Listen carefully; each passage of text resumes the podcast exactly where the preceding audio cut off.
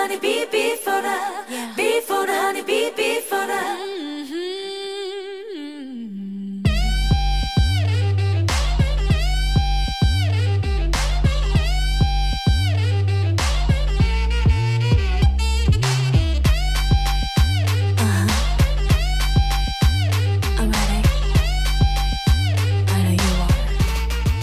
Welcome to the Hive Poetry Collective on KSQD, Santa Cruz, California, 90.7 FM. I'm Julie Murphy, and tonight I have the great pleasure of welcoming poet David Baker to the show. Welcome, David.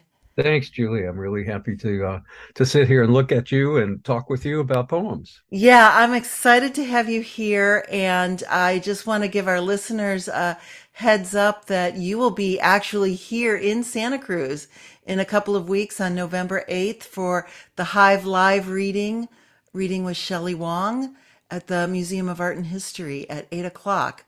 And uh, our listeners can get a link for the eBrite tickets on our website, www.hivepoetry.org. Yeah, that's really fun. I've known Shelley for several years. Um, worked with her at the Kenyon Review um, summer workshop a few years ago. She's got a brand new book out that's just terrific. So yeah, yeah, you both do. So it's going to be yeah. really exciting. I want to take a minute to introduce you to our listeners. David Baker is the author of 13 books of poetry, most recently Whale Fall, put out in July of this year by Norton, and also Swift, New and Selected Poems in 2019, Scavenger Loop in 2015, and Never Ending Birds in 2009, which won the Theodore Roethke Memorial Poetry Prize. His six books of prose include Seek After, essays on modern lyric poets, and Show Me Your Environment. Among his awards are prizes and grants from the Guggenheim Foundation, NEA, Mellon Foundation, and Poetry Society of America.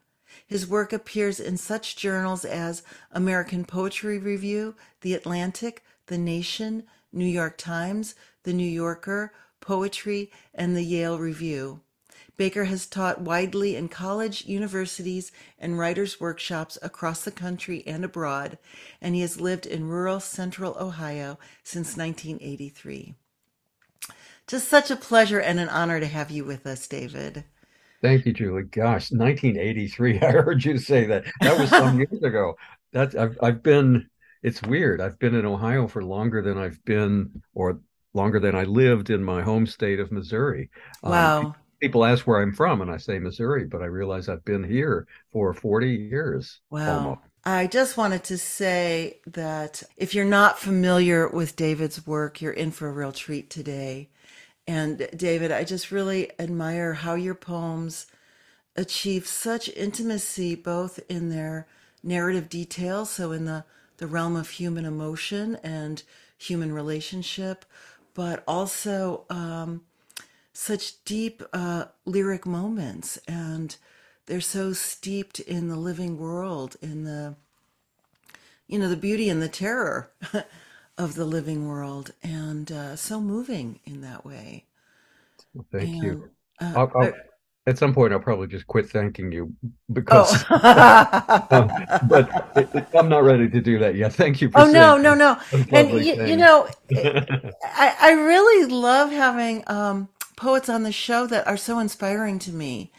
And I think you really invite your readers to think very deeply about place mm-hmm. and about our place as individuals, but also as humans, you know, as collectively, and really about mutuality that uh, we're all here together and we're in it together. And yeah, that's right. I mean, I think that's one of the things that we turn to poetry for. It tends to be a very secluded art at least at first. We don't yeah. really do our work in each other's company.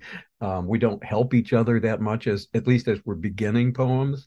Um, we're pretty isolated, and yet poems and the music that poems make um, are one of the most connective things that we have. Um, not just in the connections of our daily lives where we live, but in our soulful lives, in the yeah. interior life, the inner life. That's one of the things I turn to poems for. And one of the things I love most in other people's poems. So it sort of stands to reason that because I seem to moved by those kinds of things, that's what I want to try to do yeah. in my own poems as well. Yeah, yeah, it's it's very moving and inspiring for sure. And um, I encourage all of our listeners if you don't have any of David's books on your shelf, run out to your local bookstore and um, make sure they have some and bring some home because they're just really great companions. I encourage them to do that too. that's the only way poetry is going to survive is if we. Well, that's a fact. Keep Word telling the world we want it. one book at a time, one store at a time, one yeah. at a time. That's right. Yeah. yeah. So I asked you to bring in a, a poem of someone else's that you admire just to kick our conversation off. And um, you brought in a Stanley Plumly poem. Yeah, that's right. He is one of the poets I go to most frequently for that kind of solace and that kind of encouragement. And with Plumly, also that kind of music, the depth and elegance and gorgeousness of his of his melodies, his yeah. syntax. He's, I mean, nobody writes sentences like him. Yeah. Um, so I did. I um, suggested this one poem that I've spent a lot of time with, and I've never, I never exhausted. I never ceased to find new things in it. Um, poem called "In Passing." Shall I read this? Yes, please do. This is by Stanley Plumly from a book called Summer Celestial. In passing, on the Canadian side, we're standing far enough away, the falls look like photography, the roar, a radio. In the real rain, so vertical it fuses with the air, the boat below us is starting for the caves. Everyone on deck is dressed in black, braced for weather and crossing against the current of the river. They seem lost in the gorged dimensions of the place, then, in fog, in a moment, gone. In the Chekhov story, the lovers live in a cloud above the sheer witness of a valley. They call it circumstance. They look up at the open wing of the sky, or they look down into the future. Death is a power like any other pull of the earth. The people in the rain gear with the cameras want to see it from the inside, from behind, from the dark, looking into the light. They want to take its picture, give it size. How much easier to get lost in the gradations of a single large and yellow leaf drifting its goodbye down one side of the gorge. There is almost nothing that does not signal loneliness then loveliness, then something connecting all we will become. All around us, the luminous passage of the air, the flat, wet gold of the leaves. I will never love you more than at this moment, here in October, the new rain rising slowly from the river. Oh, beautiful. That was David Baker reading Stanley Plum- Plumly's poem In Passing here on the Hive Poetry Collective, KSQD 90.7 FM. This is just such an exquisite poem. Yeah, and our show is in October. yes. so this, yeah, this is not a complete accident. Um, but such exquisite poem. You're right. Yeah, such perfect timing. And you know, I've always loved this poem. The haunting poem. It seems to proceed by telling the story. You know, here we are at Niagara Falls, essentially, with all the other tourists, and we're looking over the edge. And yet, it proceeds by this very nonlinear way in memory, in references to a Chekhov story, um, in this kind of grand sweep of things when he's talking about the power of that death has, and then in the in an instant flips that really sizable gesture to look at the single leaf Yeah. Um, yeah. It's an amazing poem of perspective. Totally. The camera lens keeps moving in and out throughout the whole poem. It does. It gets dizzying. I mean, that that's something of the sublime that I think he's got in mind in this poem. To be to be visiting this landscape, to be visiting a landscape that really leaves us awestruck. Um, it's so beautiful. We go there, and it's scary, and yeah. so scary and perilous that we have constructed handrails and paths and all kinds of warnings so that we don't fall or so that we don't jump. But the temptation is to imagine falling into that. That's and right. That imagination becomes what he says in this poem death is a power like any other pull of the earth. And that, that gravitational pull. Right. He follows that with the line the people in the rain gear with the cameras want to see it from the inside, from behind, from the dark, looking into the light. That's right. That's an eerie image, isn't it? Yeah. Opposite. We're usually don't want to be in the light, but here we are in the dark looking at the light. Exactly right. And it's that kind of abyss, that kind of size and darkness that he then uses to flip the poem one more time to be a poem about love. Yeah. You don't see that coming. you do not see that coming. And you realize the way he handles it, how completely right and exact that gesture is, and how completely connected are those what we think of as separate narratives the elegiac, the death yeah. narrative, and yeah. the erotic narrative. They're yeah. the same thing. That, that beautiful oblivion. Yeah. Uh, in both. Yeah. And then the, those hints towards it earlier in the poem everyone on the deck is dressed in black. Right. They seem lost in the gorge dimensions of the place, then in fog, in a moment gone. You know, it's he's just speaking to that ephemeral quality of our existence, both in the moment of the people on the boat, but also in the course of our life. That's right. That uh, that proximity to annihilation or or erasure or the jump that we might make into that darkness. Yeah. Yeah. In your talk, you said something about uh, pastoral is about ownership and ease, and the sublime is about facing the obliteration. That's right. We think they're sort of related, and the sublime often emerges as uh, a landscape out of the pastoral, but the pastoral is very tame. It's very uh, measured off. It's um, a place of entertainment. Uh, it's secure. And the sublime is exactly the opposite. The sublime is terror. Yeah. Uh, I think of Rilke's Angels. Uh, yeah. Every yeah. angel is terrifying. Yeah. Yeah. And we do feel that pull into it. Uh, until the moment we want to grab the rail. That's right. That's why we go to the top of tall buildings. That's why yes. we go to the Empire State Building. That's yes. why we look over the edge of the of the Grand Canyon or any other uh, place of massive dimension and height. It's to imagine that we have wings. Yes.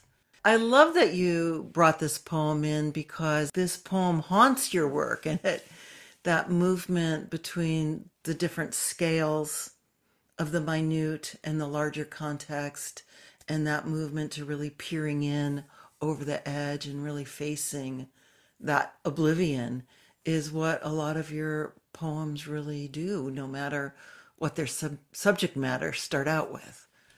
So that maybe may be right. I, yeah. I, I don't know. You know, we we work on one poem and one line at a time, and they they become something, and then they they amount to a thing. We hope, um, but sometimes the the least reliable person to discuss a poem is the p- person who wrote it. but right. I'll, I'll try. Yeah. I was thinking very hard in this book, Whale Fall, um, as I was about halfway through it several years ago.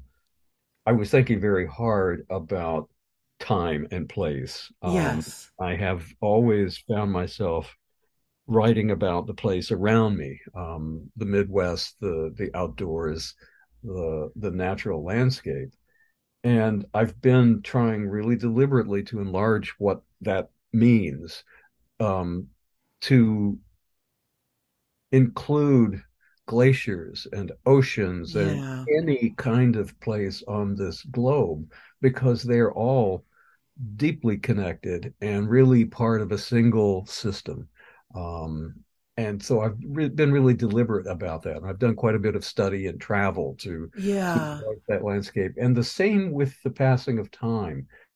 Um, we tend to tell time in pretty small portions in poems. mm-hmm.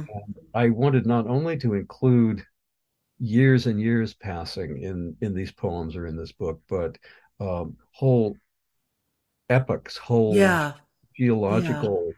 Um, movements of centuries and millennia um, the big the big passing of time as well as the tiny passing of time.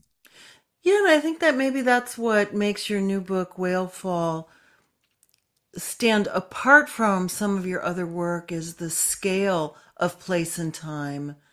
Be- because it seems to me your poems have always been very situated in the living world. Like the living world comes into your poems regularly, frequently. Uh, you know, we you know see where you are by the landscapes that you're describing no matter what the narrative arc or the lyric moment is in the poem. And the poems in Whale Fall really really push those limits of time and place and um thank you. I hope so. It's hard to it's hard to manage that. It's hard to figure out how to do that in a say in a short poem.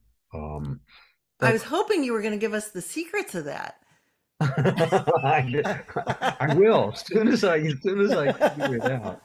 You know, the secret to that is um, sincerity, and the secret to that yeah. is music. Um, yeah, the kind of the kind of um, musical refrain or musical line that any gesture in a poem is is put on. That's the convincing thing. Yes, uh, the artfulness of the thing rather than the data.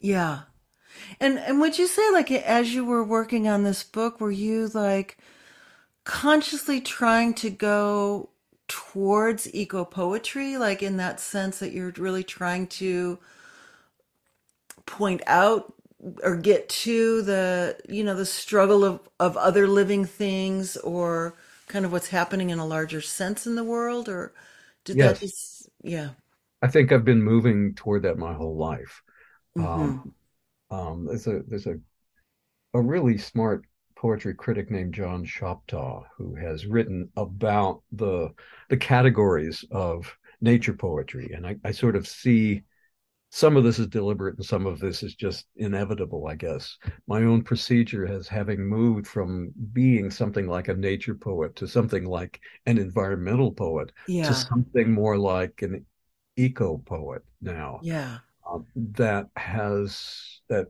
someone who feels more rage and compulsion to name names and to not edit out the scientific processes of things yeah in to include um, hard facts and figures and data as well as the affective or melodic or musical parts of a lyric poem but all of that is kind of in the service of speaking about in behalf of alongside the natural world um, yes. and trying to trying to make my own bird songs and human songs. Oh yeah that's great. I, I think that's really true and i think this book really accomplishes that. Um, maybe it'd be good to hear one of your poems. If sure. you're just tuning in, this is the Hive Poetry Collective. I'm Julie Murphy. I'm here today with David Baker, reading from his new book, Whale Fall. And maybe we could start with the poem, the first poem in the book, The Telling. You bet. I'd be happy to read that one. This is kind of what I was talking about a minute ago. It's a short poem. It's 11 lines long, um, though it started as a sonnet it's a poem about a glacier, uh, a glacier in Iceland where I have visited, but it's in some way, I think, more largely a poem about that vast sweep of time that describes a, a glacier's lifespan. Mm, mm-hmm. The, the, thousands of years, the tens of thousands of years, the hundreds of thousands of years. And the fact that it tells the story too. It moves as well. Yes. it doesn't seem to. So the title of the poem is called The Telling. Um, and I guess it refers to whatever story the glacier is telling as it as it melts, um, as it moves. So anyway, I'll be quiet. here's, here's poem. here's the poem, The Telling.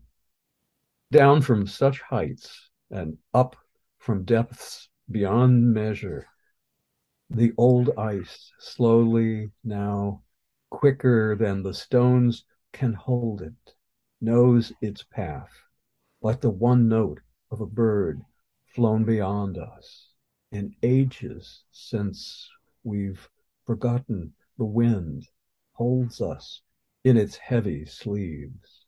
So sorry now, at the pace of our elders' tongues down the valley, it is going. The clocks have stopped.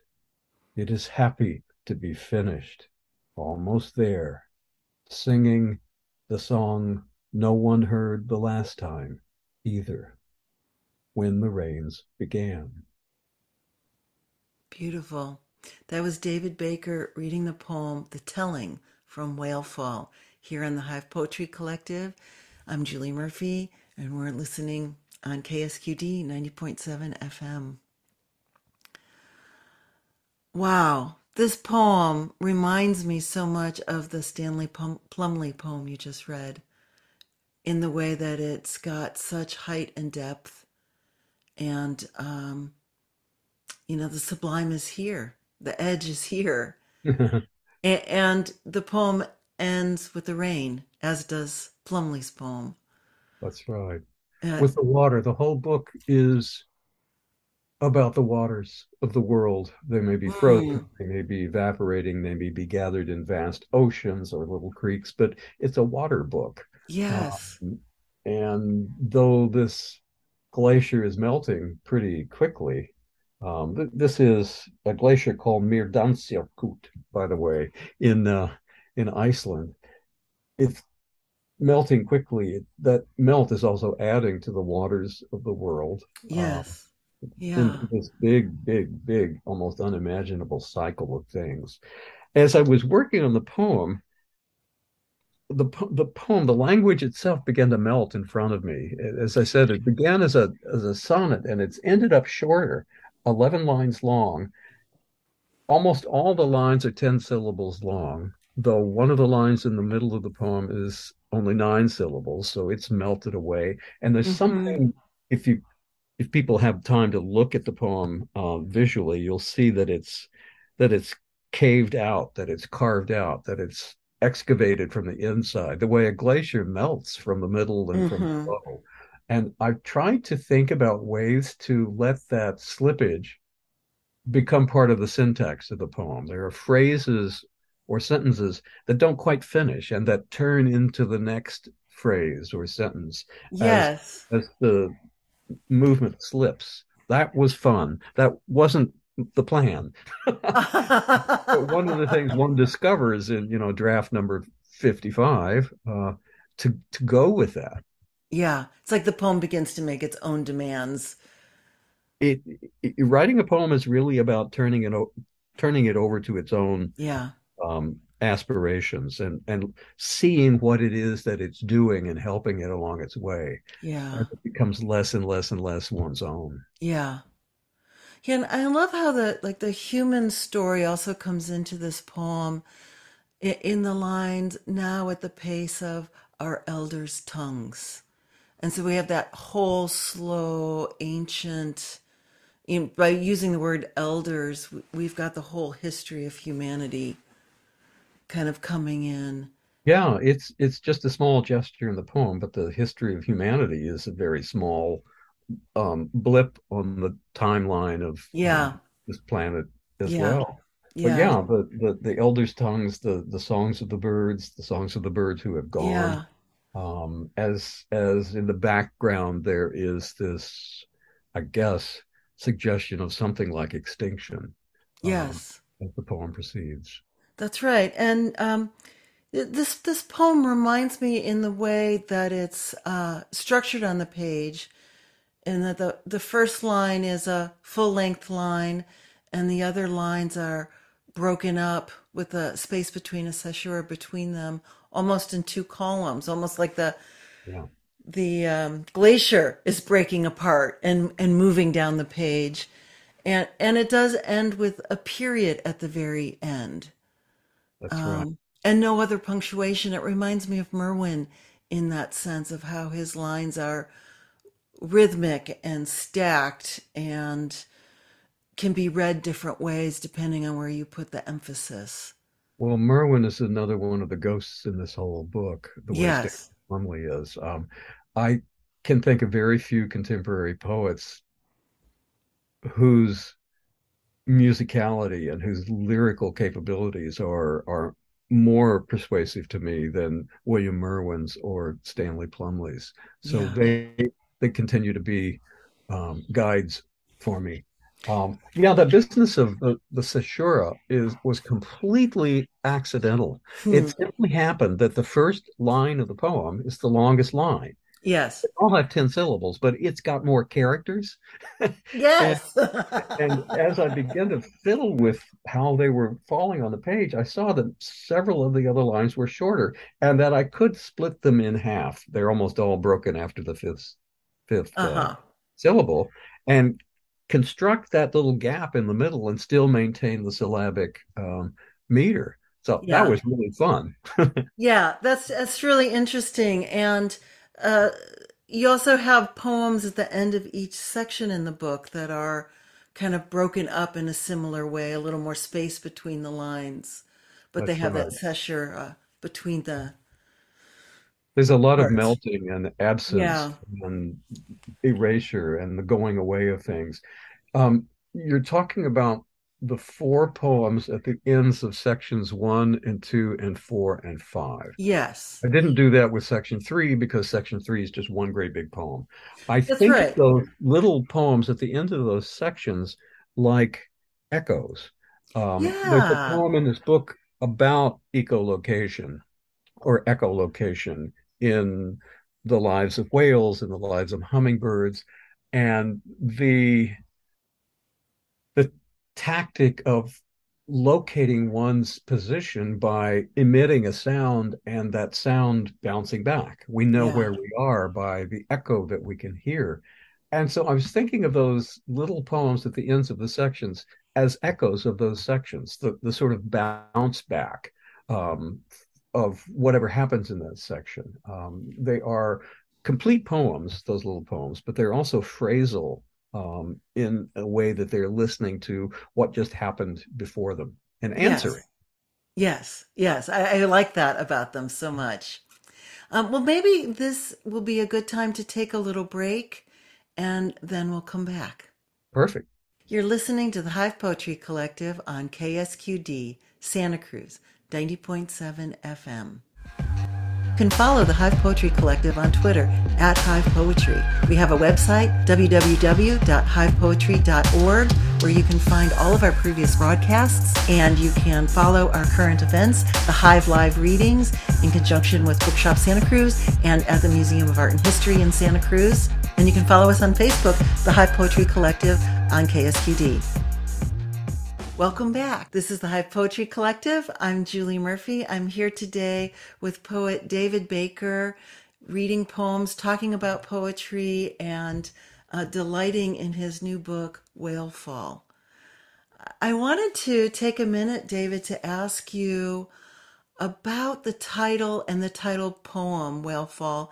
It's a beautiful and amazing poem, a little too long to read on the radio but I I wanted to ask you about the title and that poem comprises the whole middle section of the book, and um, maybe you can tell us how you chose the title and how you placed that poem where it is in the collection. Sure, it is a big poem. I think it's sixteen or seventeen pages long. Yeah, uh, it's ridiculous. it's amazing. um, well, and, and the other ridiculous, I mean, here's a guy who grew up and has lived his whole life in the Midwest with the presumption to write about whales. But I have found out a lot about whales, and I've found out that whales have lived right here where I'm living. Um, in fact, mm. uh, it's one big poem. There, there are two critters in this poem that are the totem animals: the whale in the waters and the hummingbird they're hummingbirds that run yes that they fly throughout this tiny tiny little things um is again the scale that's the, large, that's what I'm that's what I'm getting to. Yeah. The, the scale and the fact that hummingbirds travel farther in their migratory path than any other animal on this globe, given their body size. Um, whales are terribly endangered. Whales are one of the ways that we can monitor the health or the the, the dis-ease of the waters of the world, the oceans of the world. The term whale fall is a pretty delicious term. Um, it comes from oceanography and whale people who have described when a single whale dies at the surface of the ocean, and if that happens in a very deep place, it can take weeks, months, a year for the carcass of that whale mm. to settle eventually on the very bottom. And there are three really distinct phases that that carcass will go through. And they have to do with the depth of the ocean and they have to do with the state of the of the carcass. Wow. That first is ripped to pieces by hagfish and sharks mm. and you know that first that first generation of predators yeah. who strip strip the flesh, who strip the body. And then as it sinks further, that carcass becomes pretty evacuated, It becomes more skeletal, and it doesn't fall as much as it floats to the side. The the water is getting colder. It's not the body is not decaying quickly. It eventually goes deeper into the water where there's no light at all and hardly any accessible oxygen, hardly anything alive, except the body of this whale has carried uh, what becomes an entire cosmos of other things and becomes like a garden. The body of the whale is like a big seed, and there will be literally thousands and millions of things living in the loose cosmos of this of this old carcass at the bottom of the ocean. I find that beautiful and encouraging and hopeful and kind of inevitable for the way that we might tell time or what we might expect of the passing of time. So yeah. anyway, that's that's where the that's where the term comes from. And the poem moves back and forth between simply describing this one whale in the mm-hmm. three different stages of its of its death and decay and then back and forth and back and forth with lots of documentation of how whales are dying now, yeah. what is causing the deaths of whales. And that is interspersed with a personal narrative, um, story of my own disease or disease. I've had a chronic viral illness for nearly 30 years that has at different times been very perilous and scary. Mm-hmm. Uh, and at times I've been more or less okay. So the other thing the poem does, I've never written as much as I have in this poem about this illness that I that I have. So again, scale. Yes. a land animal and a water animal and a big one and a not so big one. And the whole poem is about illness and health and how we tell those narratives. Yeah. And I think the way that it's kind of in the middle of the collection of poems it kind of anchors the space where it's in conversation with the rest of the poems. I think so. I think it acts like the body of the whale. Uh, yeah. Right in the middle of the poem, where yeah. all of these other things are in orbit around it or yeah. are dependent on it or or circulate um, around that body. That, yeah. Anyway, that's that's the fantasy that I entertained as I was putting the book together. No, and sort of yeah. imagining how that where that big poem might might reside. That's right, and I, I love how the book begins with that Merwin quote epigraph. Look how I am attached to the ends of things. And uh, I, I, have that same attachment, so I really resonate with these poems uh, quite well. And and that poem very literally embodies that epigraph.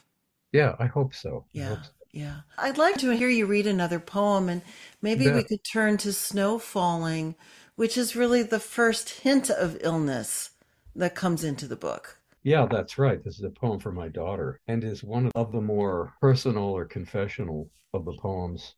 It doesn't matter to the poem, but this one is based on a on a real thing.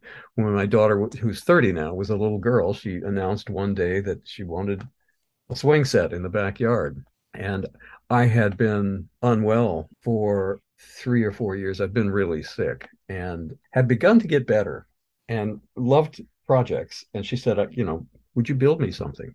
So I loaded up my pickup truck and uh, went to uh, Lowe's and bought the pieces for a great big swing set, playground slide, crawling on kind of jungle gym thing, and uh, dumped it all in my backyard and took all my tools out to the backyard and wired it all so that I could use my power tools on a on a Friday. At which point we had a terrible weather change. It got cold and it began to sort of get drizzly and misty and sleety. And I just stayed out there and built this thing over, the course of, of three days. Uh, and it still stands in the house where um, I was living at the time and where we were living at the time. Anyway, um, there's a poem called Snow Falling, which dawns on me that is, sorry, I'm a jabberbox today. That's a term uh, in the Whale Fall poem, too. There's a, there's yes. a marine snow, uh, which happens in in the ocean as tiny particulate matter, fecal matter, uh, bacteria, stuff um, including the the decaying pieces of the body of the whale, sprinkle and fall like snow down through the water. Okay, back to this one snow falling. I aimed to work all weekend. Her teacups, tiny shoes like two thimbles. I had not been well for so long. By the time I'd wired the backyard, the right tools, a book of specs laid out, its diagrams and directions, that I could choose among such languages. It had started first as mist, as cold sheath, less as falling than floating against the gray sublime of pines, like a coat of what's to come a crackling among high needles, more static than whisper, more shiver than chill.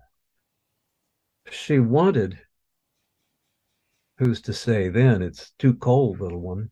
I'm not well. No, not just now. A place to play in the yard.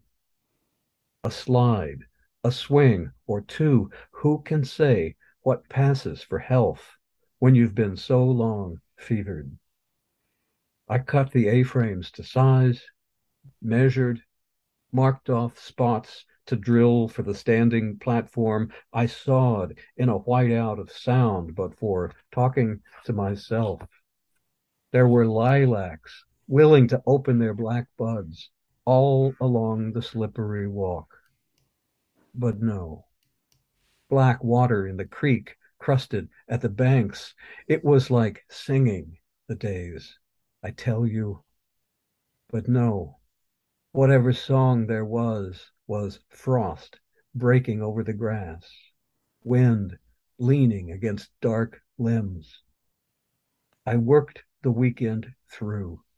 I raised the beams and screwed them tight and fixed a slide so she could play a swing set a cradle of snow, a thing I made for her. And now, it seems, for you, amid the world's broken and shining things. Beautiful. That was David Baker reading the poem Snow Falling on the Hive Poetry Collective on KSQD Santa Cruz 90.7 FM. I'm Julie Murphy. And wow, David, this poem just, I've read it so many times now, and there's so many movements between the living world and the speaker who's building these concrete things and the relationships in the poem. It, it really echoes Plumly again between the sublime and the concrete. And um, maybe so. I, I think that might be I think that might be a useful way to think about it. It's also, I mean, like like Plumly's poem, like like much of Merwin, a, a poem that has uh, a spine. It has a narrative instance. There's a somebody in a landscape doing a thing. Yes. But it wants to let that evaporate and come back together over and over as it enlarges or gets smaller or becomes more interior and then becomes more exterior in in the weather. Um, a poem again about the fear of dying and at the same time this deep affection or love for the daughter yeah. to want to stand out there in the snow and make this thing by golly i'm going to do it yeah. yeah that love really comes through and and also just the the movement in the poem from the title snow falling to the first line i aim to line break work all weekend and right there, we have the signal that this is not going to be straightforward. It's not going to be straightforward. It looks like a mess in the first yeah. stand, or the second yeah. stand. But then that messy lineation, the long lines, the indented lines, gets repeated over and over yes. so that it's as if you're following directions or there's an architecture at work um, that holds the thing together. And it has to do with the making of the poem itself, which is very much like the making of this big playground. You know, reading reading the the instruction manual, looking at a bunch of pieces and thinking, how in the world am I going to get this put together? And you just start. And from that work, a form begins to emerge, a thing yeah. begins to be made in front of you, and it becomes sturdy. It becomes a substantial thing in the world that you can stand on. Um, yes made out of what looked like just broken pieces. And then there's the brokenness in the syntax and all the interruptions and, and the movement from such, um, you know, short, small sentences to longer sentences. Of those many of those longer sentences are interrupted with space and with commas. Like she wanted dash. Who's to say then? It's too cold, little one. I'm not well. No, not just now. Dash. A place to play in the yard. Period. A slide. A swing or two. Period. Who can say what passes for health when you've been so long fevered? And it echoes that opening again of all of those elements of the, the little one and the much larger context and the illness again. Yeah, I and hope so. want we want like that lust for life she wanted i'm going to stand here and make this because she asked for it and i'm going yeah. to do it by gosh yeah and yeah the poem is full of asides and parentheticals and yeah. interruptions but you know so is doing this kind of work um, and the snow is falling and i just hit my finger with the hammer and there are these other voices at work sometimes i try to edit this stuff away in a poem and find a pure kind of language. And sometimes I, like this one, I invite the interruptions and make them part of oh. fabric or part of the construction of the poem. that seems accurate to my experience of the thing.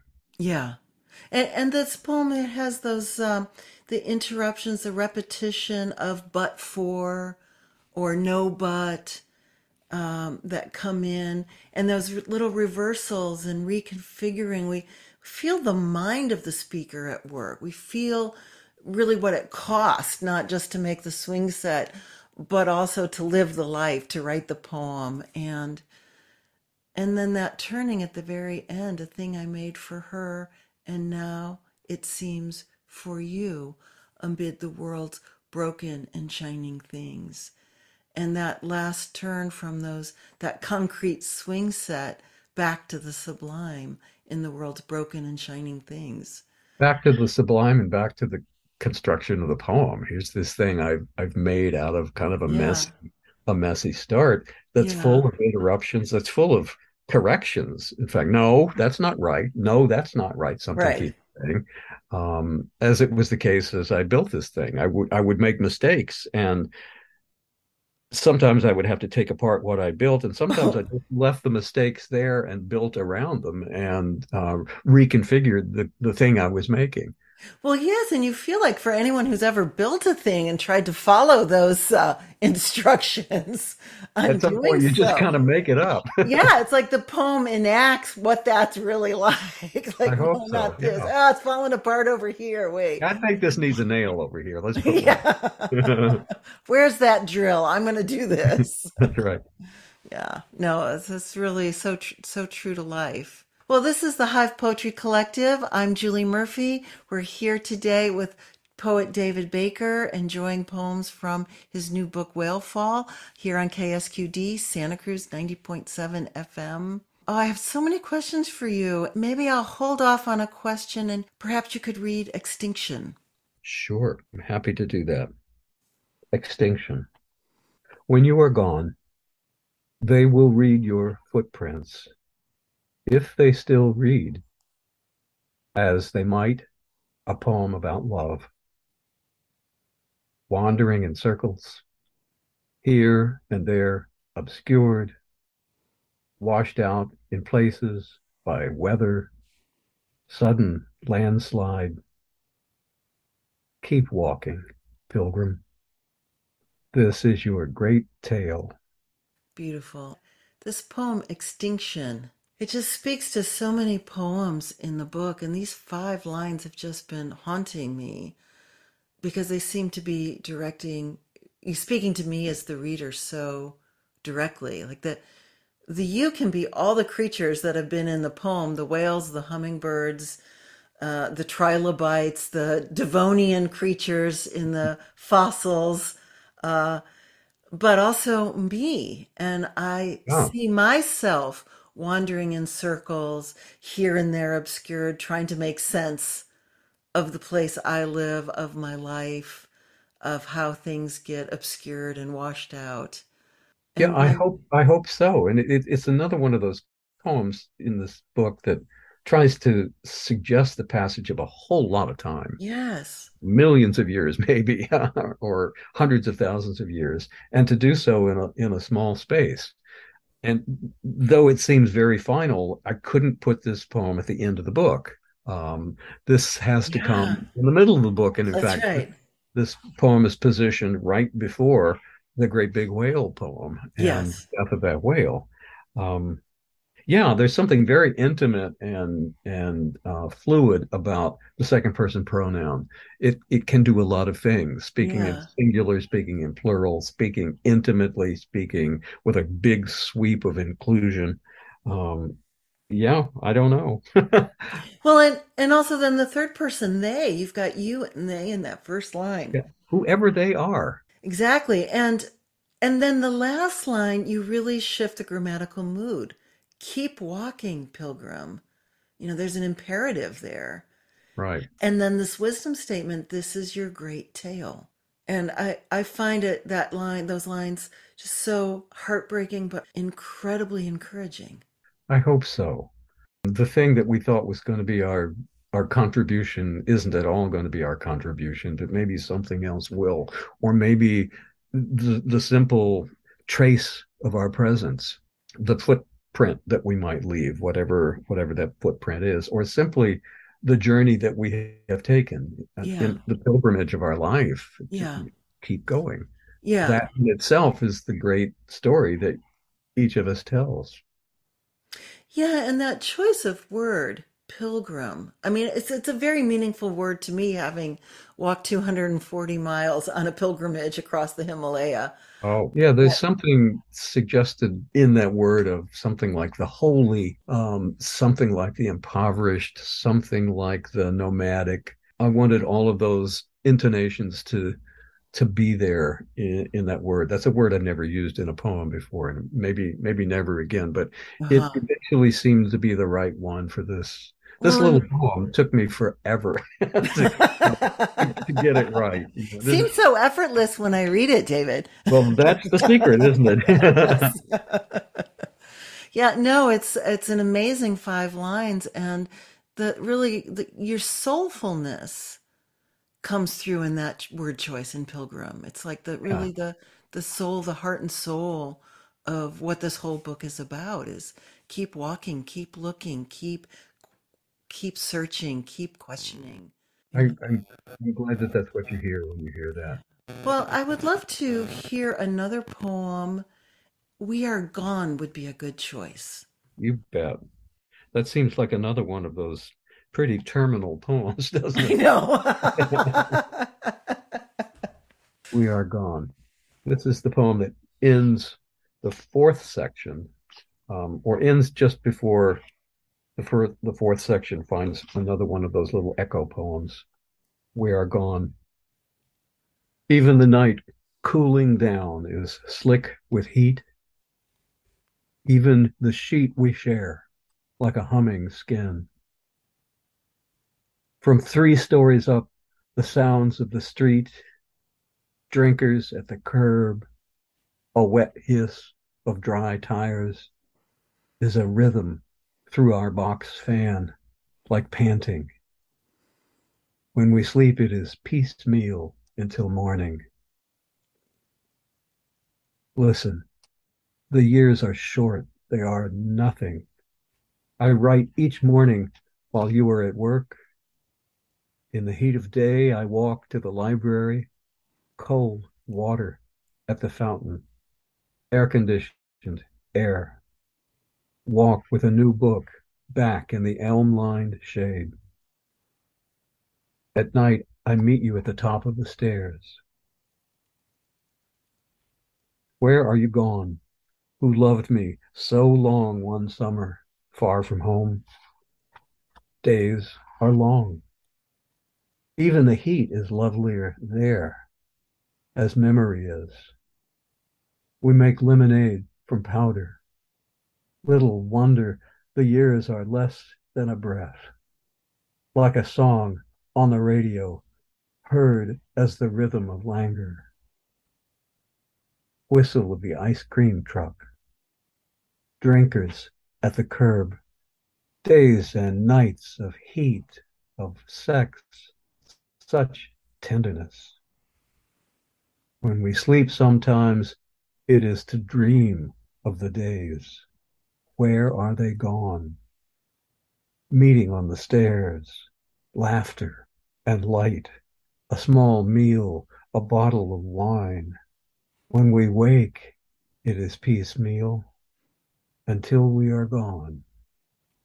Oh, beautiful, beautiful. That was David Baker reading his poem, We Are Gone, here on the Hive Poetry Collective, KSQD, Santa Cruz 90.7 FM. Oh, David, this poem just really, it just ends with such heartbreaking wisdom and so beautifully written, so much music in this poem. And one thing I, I really admire is how erotic this poem is. and, and the tone is in all of the description of things uh, until the turn towards the end of the poem. Like you, even the night cooling down is slick with heat. Even the sheet we share like a humming skin. And then in the second stanza, wet hiss of dry tires. And in the third stanza, rhythm through our box fan like panting. And then sax doesn't come in until later in the poem when there's that line days and night of heat, of sex, such tenderness. And even that, the syntax is broken down mm-hmm. when, when we come to that. It's. Yeah, the whole poem is descriptive of the body, of a kind of sensual detailing of, of everything, of of hunger, of thirst, of, of this heat. Um, long ago, um, I spent a, a long, very hot summer in Tulsa many, many years ago with with a partner who would go to work all day and I stayed home and worked on poems and read books and it was so hot we had no air conditioning mm-hmm. and I would I would go to the library to hang out because it was it was cool there and I tried to I tried to indicate some things about how long ago this was by um, like a detail like making lemonade out of powder. You yes. that? Sort of that sort of positions you in in time or to listening to music on the radio yes you know, things that are pretty antique or far away. This is another one of those poems that moves back and forth between a quick and a slow passage of time. Yeah. the days the days are very long but the years are very quick and almost nothing and evaporate um, in, in front of us until... yeah i i love that line listen the years are short they are nothing and then the the turn I write each morning while you are at work, right right down into that uh, different perspective of time. The, yeah, that's a sort of bossy little thing at one point. Listen, the years are, you know, yeah, that, that sort but, of instructive voice. Look, I'm going to tell you the truth here. Listen to this. yeah, but the three stanzas above that, with that description and the beauty and the music of those lines, you, you've earned that. I'm going to listen to you.